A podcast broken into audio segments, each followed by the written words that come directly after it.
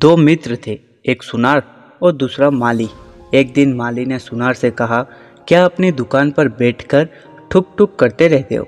एक दिन मेरे बगीचे में आओ, विभिन्न प्रकार के सुंदर और सुगंधित फूलों से साक्षात्कार करोगे तो तुम्हारा मन भी खिल उठेगा।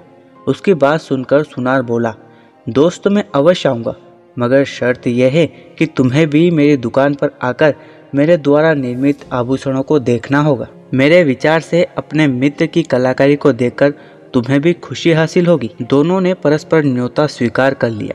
एक दिन सुनार माली के बगीचे में पहुंचा। सोने का पारखी सुनार एक एक फूल को देखता और मुंह बिचका कर दूसरे पौधे की तरफ रुख कर लेता। इस तरह सुनार को बगीचे में तनिक भी आनंद नहीं आया। अगले दिन माली सुनार की दुकान पर गया। सुनार ने उसके समक्ष अपने द्वारा बनाए हुए विभिन्न शैलियों के सुंदर आभूषण रखे। माली प्रत्येक आभूषण को उठाकर सूंघता और निराश होकर रख देता। उसे भी उतनी ही निराशा हाथ लगी जितनी कि सुनार को लगी थी। हम सभी सुनार और माली ही तो हैं।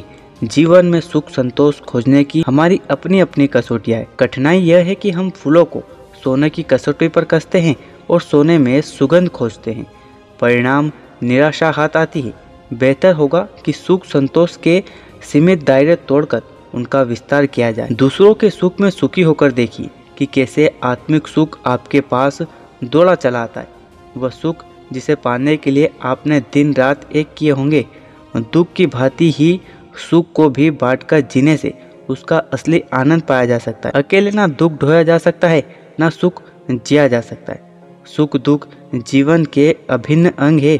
इन्हें बांटने में ही जीवन की सार्थकता निहित है।